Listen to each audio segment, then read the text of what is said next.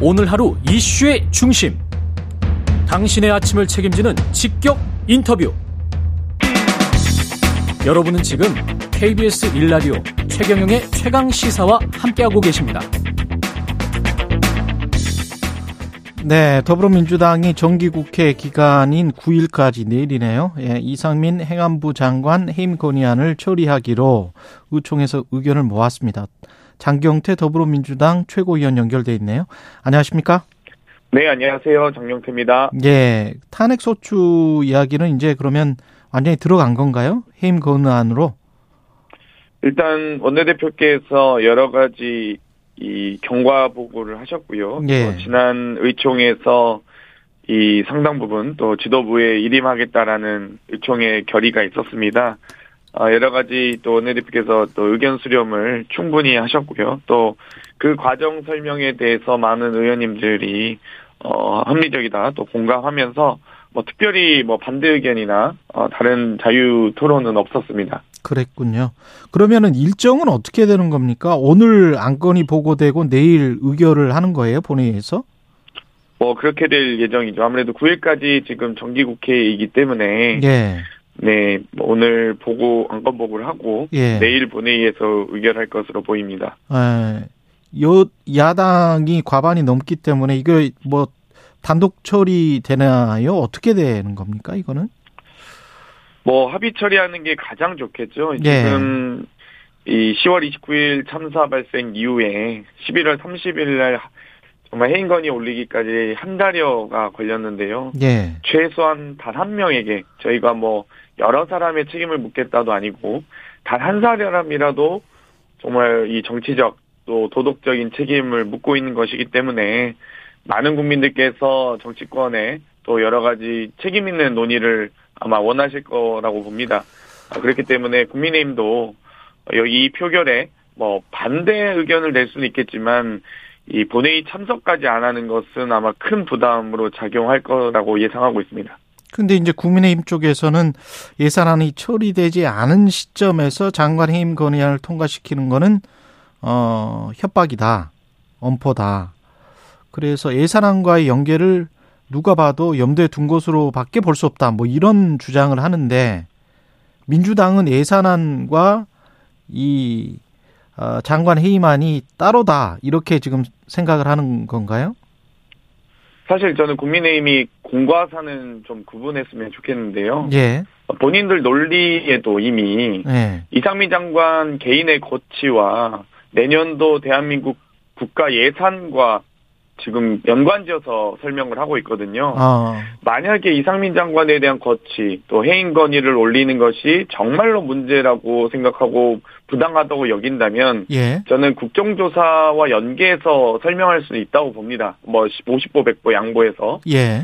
그런데 이상민 장관과 국정조사까지는 뭐 그렇다 쳐도 음. 왜 국가 예산안까지 이렇게 연관지어서 설명하려고 하는지 연관지어서 이걸 문제 삼으려고 하는지 도저히 이건 납득이 안 되지 않겠습니까? 도대체 무슨 관계가 있습니까?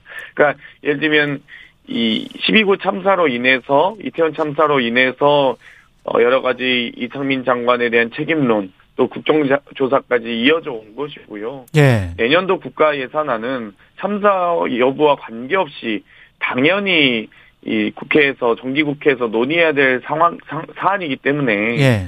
그렇다면 전혀 관계가 없는 사안이거든요. 그렇기 때문에 좀 저는 이런 부분까지 이렇게 무리하게 연관지어서 문제를 삼는 것 자체가 별로 국민의힘에 또 국정 운영에 무한 책임이 있는 정부와 여당 아니겠습니까? 그럼 그렇기 음. 때문에 좀 무리한 논리다, 무리한 요구다라고 생각합니다. 그 말씀도 맞는 것 같은데 제가 국민의힘 입장에서 한번 여, 질문을 드려볼게요. 그러니까 국민의힘 입장에서는 쓰리 쿠션 생각하는 것 같아요. 그러니까 해임안 그리고 해임안이 예산안 그리고 예산안 처리가 돼야 국정조사를 하기로 했기 때문에 그렇게 해서 결국은 그 해임안이 어, 예산안과 국정조사에 다 영향을 미치는 것 아니냐 이렇게 지금 주장을 하는 것 같은데. 그 국민의힘이 생각하는 예. 솔루션에는 국민의 삶이나 민생은 전혀 고려 대상이 아니었던 거죠. 아, 이상민 장관 지키기만 고려하고 있는 것이다. 지금 그 말씀대로라면 예. 이상민 장관 한 명 때문에 이 많은 희생자를 낳은 또 이 진실 규명과 재발 방지를 위한 또 유가족들의 아픔을 달래기 음. 위한 국정조사도 단 한 명 때문에 안 된다는 거고 예. 우리 대한민국 전 국민의 내년 예산을 논의하는 자리도 이상민 장관 단 한 명 때문에 안 된다는 논리잖아요. 음. 어떻게 어떤 국민이 그 논리를 동의할 수 있겠습니까? 예. 해임 건의안이 본회의에서 통과가 되더라도 윤석열 대통령 거부권을 행사를 만약에 한다면 어떻게 생각하세요? 그게 어 민주당에 안 좋을까요? 아니면은 국민의힘에 안 좋을까요? 대통령에게 안 좋을까요? 만약에 거부권을 행사한다면? 뭐 저희는 윤리를 따지고 있지는 않습니다만 예. 뭐 거부권 행사할 가능성이 높다고 보고요. 예. 결국 어, 윤석열 대통령은 정말 이태원 참사를 위한 이 책임 있는 노력 또이 희생자들의 아픔보다 예. 또 내년 대한민국 전 국민의 이 삶보다 이상민 장관 한 명 지키기에 올인하고 있다고밖에 볼 수 없을 것 같습니다. 예. 만약에 거부권을 행사를 한다면 예. 네, 거부권을 행사할 이유가 지금 있나요? 예. 대통령실 지금 고발 당하셨었잖아요. 네, 예. 근데 이제 민주당 검찰 독재 정치 탄압 대책위원회가 있는데 거기에서 이 고발에 대해 우리가 장경태다라고 하면서 이제 기자회견도 열었는데 다른 의원들까지 가세를 한 이유는 뭡니까? 아무래도 여러 가지 이 의혹이 있는 부분에 대해서 예. 또이 의혹을 검증하는 과정에서 저는 당연히 이 대통령과 행정부의 권력을 견제하는 입법부의 일원으로서 당연히 여러 가지 외교 순방 과정에서 있었던 문제를 지적했던 것이고요.